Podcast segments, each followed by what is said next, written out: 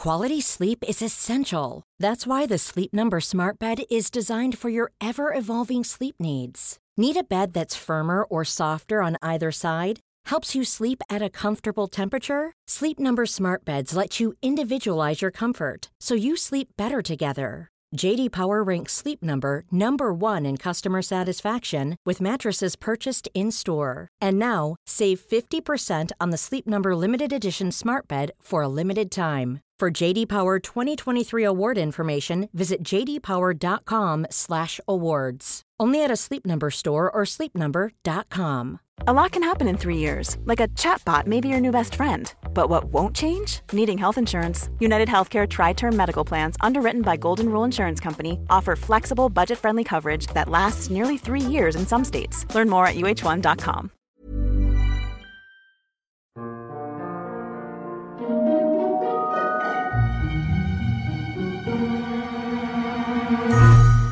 Hello, everyone, and welcome to the History of Byzantium, episode 127 Melitene.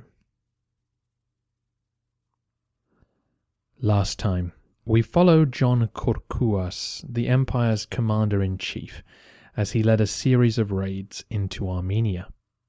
His targets were the Arab settlements in the mountains, and the success of these attacks caused serious terror for the frightened inhabitants. Though the Romans had come this way before, there had always been the prospect of help being sent from Baghdad to prevent cities from actually being captured. The past six years had made it clear that little help was available. The prospect of actual conquest now sent a chill down many spines. Despite these new offensive maneuvers, the Roman army still pursued indirect guerrilla tactics as they closed in on the city of Melitene. Though they'd forced their way into the city a few years earlier, they'd been unable to hold it, and in 931 they removed the garrison they'd installed there after troops from Mesopotamia appeared on the horizon. So John encouraged the local soldiers to return to the methods they'd been employing for decades. They occupied forts in the mountains around Melitene and began picking off isolated trade caravans or unfortunate peasants. Melias, the strategos of Lycandus, was the master of this. He'd covered his territory with castles at every strategic point ensuring that no one moved through his realm without his notice. In 932, John led his army through the mountains and captured the last few forts which supported Melitene. The city was now all but surrounded by Roman troops. That summer, he assaulted the city's agricultural base. Crops were burnt, vineyards dug up, and animals stolen the poor peasants fled behind the walls and watched in horror. That winter, the small garrisons in the surrounding mountains would descend without warning to terrorize the Arab farmers as they attempted to restore their livelihood. It's a pitiable state, but of course it's one that Byzantine farmers had lived through for 300 years.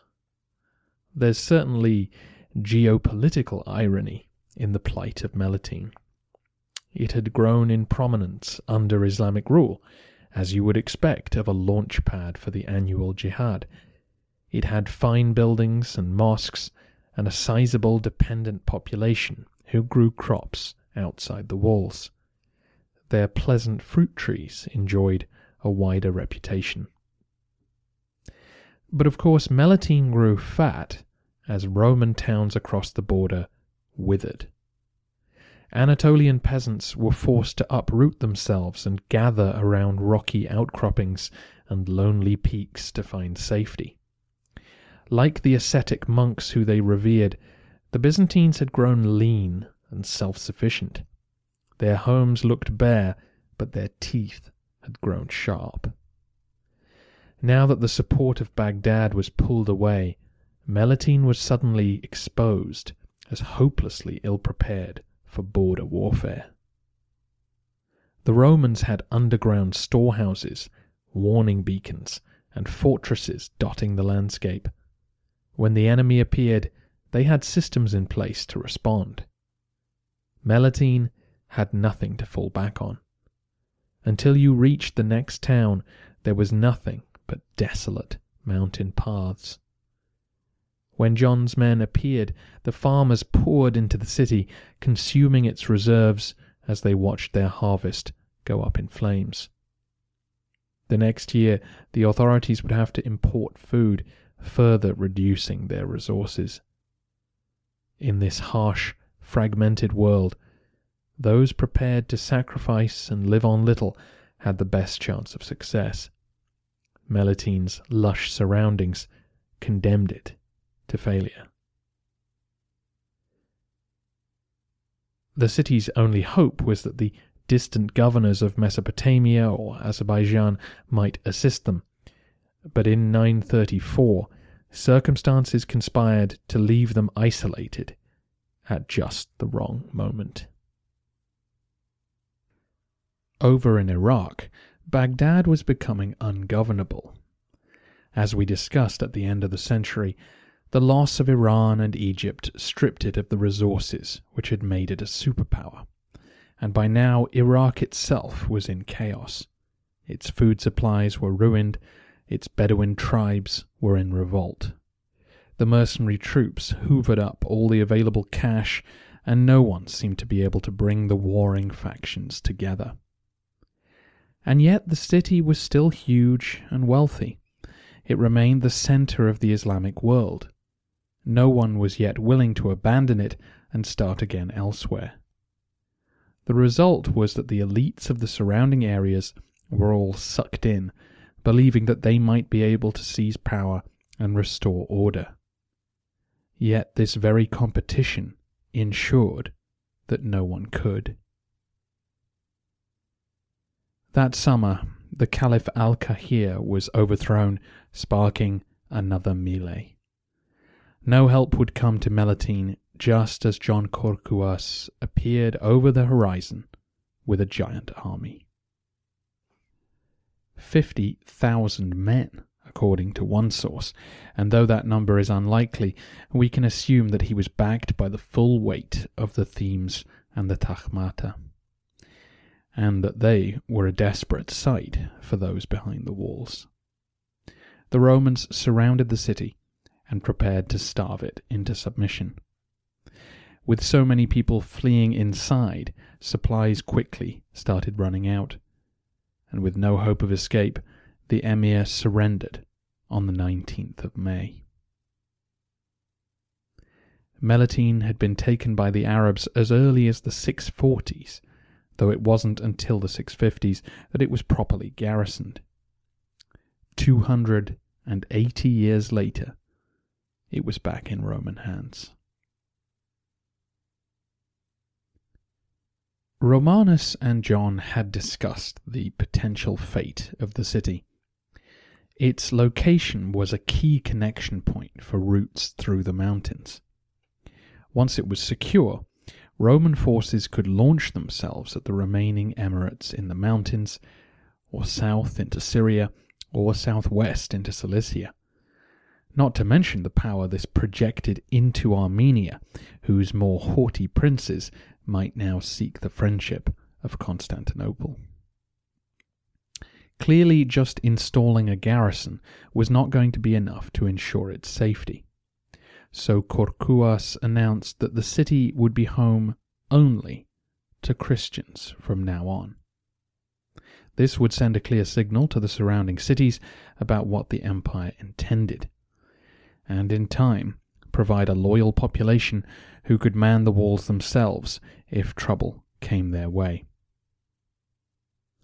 However, the intention of this announcement was not to evict the entire current population. The Romans could not magic up thousands of new inhabitants.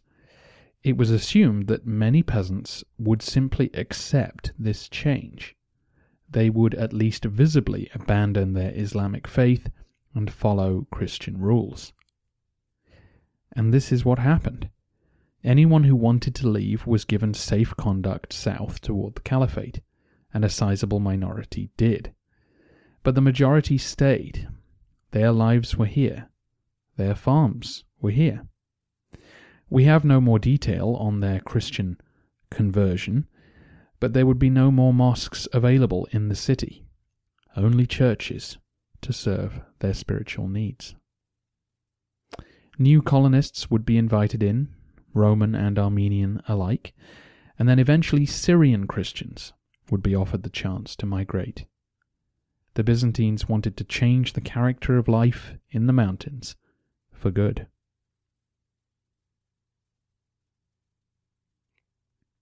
Romanus also had to consider whose authority the new land would come under.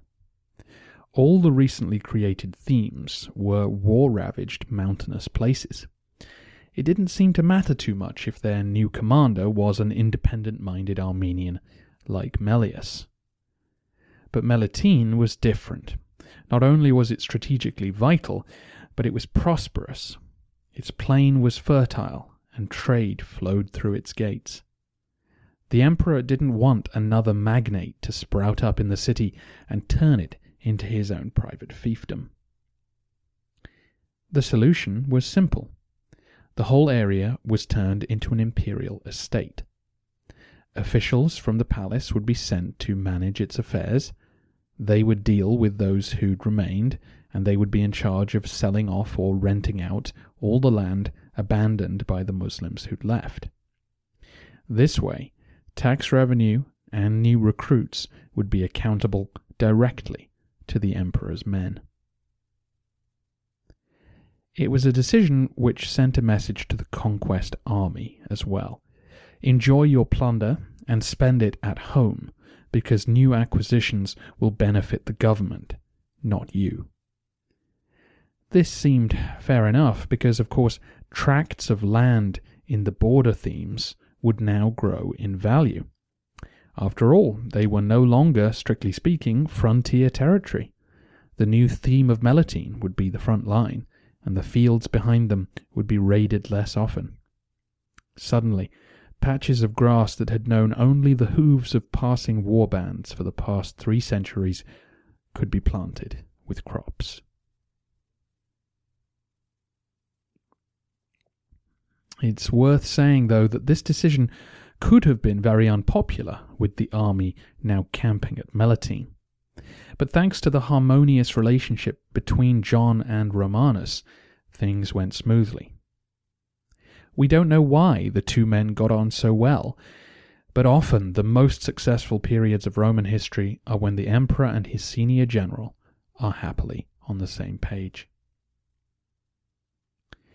That same year, John's forces rolled up to nearby Samosata and sacked it again. The reason the Byzantines kept targeting it was that it guarded the northernmost point at which the Euphrates River could be crossed. The soggy conditions may explain why it was so seemingly easy to capture, and also why the Byzantines did not yet garrison it themselves. They wanted to secure Melitene first. And that's what Kourkouas spent the next three years doing. The administration of the new theme had to be organized, and the city had to be secured against counterattacks. The fall of Melitene was front page news across the Byzantine, Islamic, and Armenian worlds. The refugees who brought the news into the caliphate were of one voice. They took our land, they insisted we convert. You will be next.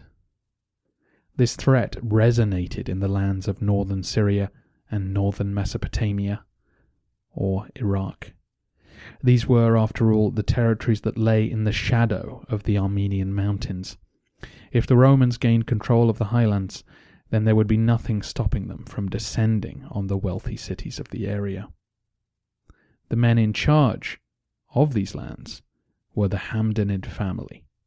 So, let's introduce them. The Hamdanids were members of the Banu Taglib tribe who traced their roots back to pre Islamic times. They'd been the dominant Arab Bedouin group in northern Mesopotamia for the past few centuries. The Hamdanids were one of the most powerful families within the tribe and had used the last century of chaos to establish a power base for themselves. They'd seized control of the city of Mosul in northern Iraq and some key fortresses in the foothills nearby. Rather like Byzantine landed magnates, these wide holdings and local support maintained the family in power. Despite being on the losing side of several civil wars, new caliphs could not get rid of them. They were too locally entrenched. Each new commander of Baghdad had a greater need for their support than for their destruction. By the 920s, two brothers had become the leading lights of the family. Running their base in Mosul was Abu Muhammad, better known to us by his honorific title, Nasr ad-Dawla, meaning defender of the dynasty. This was a little like being Strategos of the Anatolikon, because the dynasty in this case was the Abbasid dynasty. This title came with a salary and responsibility for governing northern Mesopotamia. It's his brother, though, who will be our main focus. His name was Ali, but he is also better known by the title Saif ud-Dawla, Sword of the Dynasty. And as the name implies, he was a brilliant young military officer who'd led troops in various civil wars of the period. Having failed to establish themselves at Baghdad, the brothers spent the years leading up to the conquest of Melitene focusing on local politics. With Nasser in command of Mosul, Saif turned west to carve out a kingdom of his own. He set off on a series of campaigns to bring the local Bedouin to heel, and in the process he also captured the major cities of the area Aleppo, Antioch, Homs, and what the Romans still knew as Martyropolis. These places had slipped from central control. Several of them, including the towns of Cilicia, had looked south to the new rulers of Egypt for support, and this made sense for coastal towns, as the Egyptian fleet could bring them into its network. However, Saif campaigns made it clear that he would be their new master. This region had a long history as the defensive network and recruitment ground for the annual raids into Byzantium. The local culture supported jihad and was alarmed by news of a Byzantine resurgence. Saif then had to take up the cause. He had to fight to prevent further Roman encroachment, both for self preservation and to win domestic political approval. It's important to understand, though, that the House of War was not really Saif's burning ambition. The Hamdanid brothers, like all the ambitious elites of the central Middle East, still dreamt of ruling Baghdad, or at least being the right hand man to a caliph. This lack of focus on the frontier was a gift to the Byzantines and would slowly disable Islamic attempts to stop them. Returning to the narrative, then, the Hamdanids could do nothing to aid Melitene as it fell in 934. They were too worried about events in Baghdad. They managed to secure renewed salaries from the new commander of the faithful, but the Hamdanids then fell out in a serious way with one of the other leading groups of the Banu Taglib. In order to maintain their power, the Hamdanids, like most other rulers in the Islamic world, had hired foreign soldiers.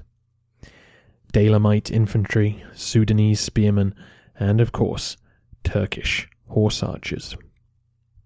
With news that Baghdad would continue to subsidize this foreign army, the Banu Habib tribe decided to abandon the Hamdanid realm. Across the caliphate, the Bedouin Arabs were resentful of the power and influence of these mercenary troops. It was the Arabs who'd created this new world, and now its fruits were being eaten by others. I mentioned at the end of the century that one group of nomadic raiders actually sacked Mecca and Medina, and that was four years before Melitene fell. The Banu Habib grazed lands near Nisibis at the old Roman Sassanid border, and sick of their subservience to the Hamdanids and their imported army, they packed their bags and migrated north, offering their services to the Byzantines. Given that the Taglibi tribes had been present since before Islam, it's possible that some of their number were still Christian. But it seems equally possible that they saw a better life on the other side of the border and accepted the change of religion as part of the bargain. John Kourkouas was only too pleased to settle the 10,000 or so new recruits into the theme of Melitene, registering them on the military rolls. Though this was a double blow, it did free Saif from immediate local opposition to his rule. The Sword of the Dynasty began his campaigns in the mountains in 938. He took his new army north to Melitene and captured one of the key forts which supported it. Predictably, Kourkouas marched to retrieve it and Saif ambushed his advanced guard, who quickly retreated in the face of far stiffer resistance than they were used to facing. At Melitene itself was not in danger, though. In 939, the garrison at Theodosiopolis was booted out by the population with Saif's support. And in 940, Safe made his biggest move yet. He marched to Lake Van installing garrisons in key forts and capturing one which John had taken years before. He then called the local emirs and Armenian princes to come and meet him. They arrived, and he asked them to submit to his authority, which they did. Now, these were not the Armenian princes of the north and west who were taking Roman gold, but those of the south and east who lived closer to the lake. They'd spent two centuries bowing to representatives of the Caliph, which Saif technically was. As we discussed last episode, the Armenian princes enjoyed their independence. They did not see the advance of the Christian Romans as much better than the Muslims they'd already dealt with.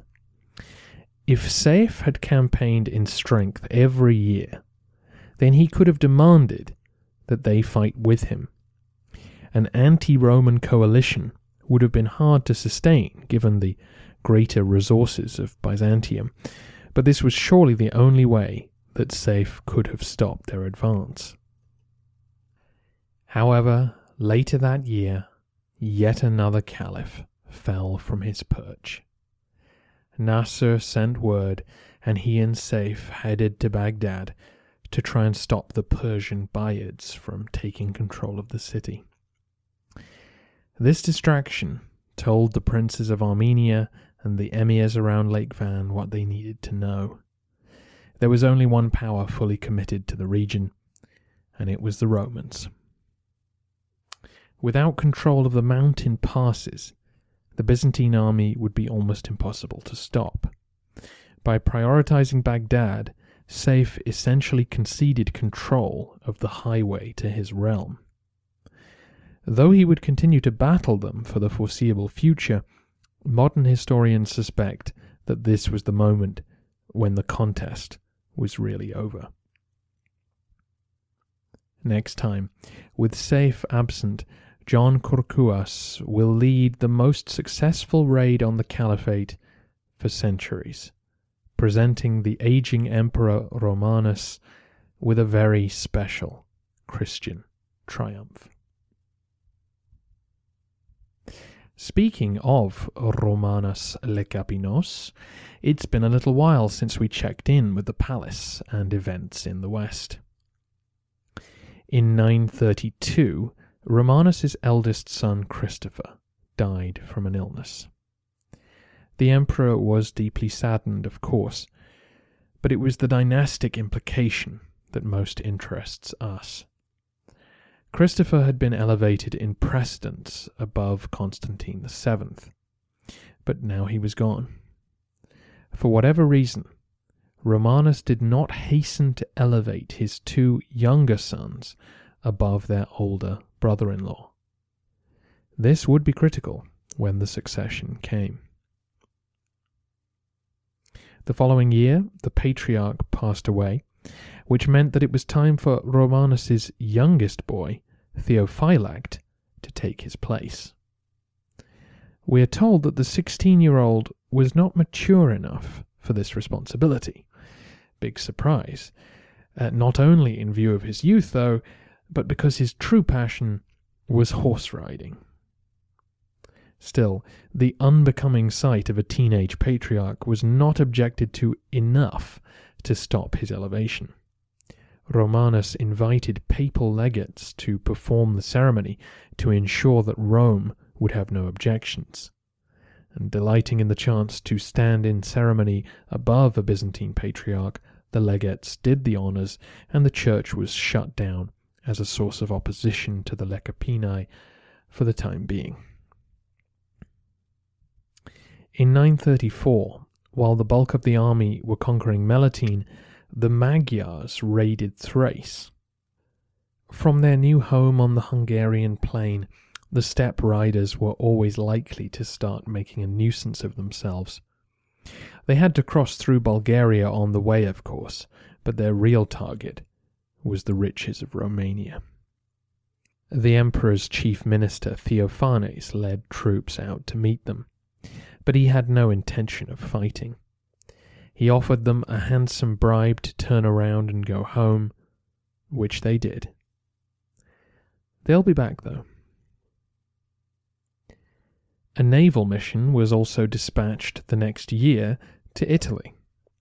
I don't want to bog you down with the minutiae of events in Longobardia and Calabria, as nothing vital has changed. However, the Lombard prince of Capua had captured various bits of Byzantine territory, and the goal of this small armada was to persuade him to go home. Eventually, a deal was struck with Hugh of Provence, the new king in North Italy. Hugh was happy to work with the Byzantines, and he sent troops to slap the Lombards down. In exchange, he wanted the Roman navy to assist him in battling Arab pirates, which they did. To cement this alliance, Romanus proposed another imperial marriage, things having worked out so well with Bulgaria. Awkwardly, Hugh did not have a legitimate daughter, but sent young Bertha, who he'd had outside of marriage. Apparently, this was good enough for Romanus, who arranged for her to marry his grandson, Romanus II, and she arrived in 944 to be betrothed, though both were still under 10 years old.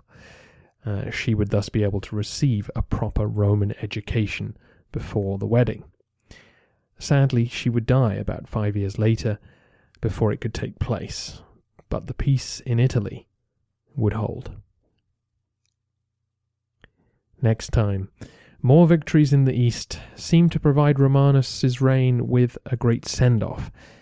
However, his squabbling family will battle over the succession with even the aging emperor in the firing line.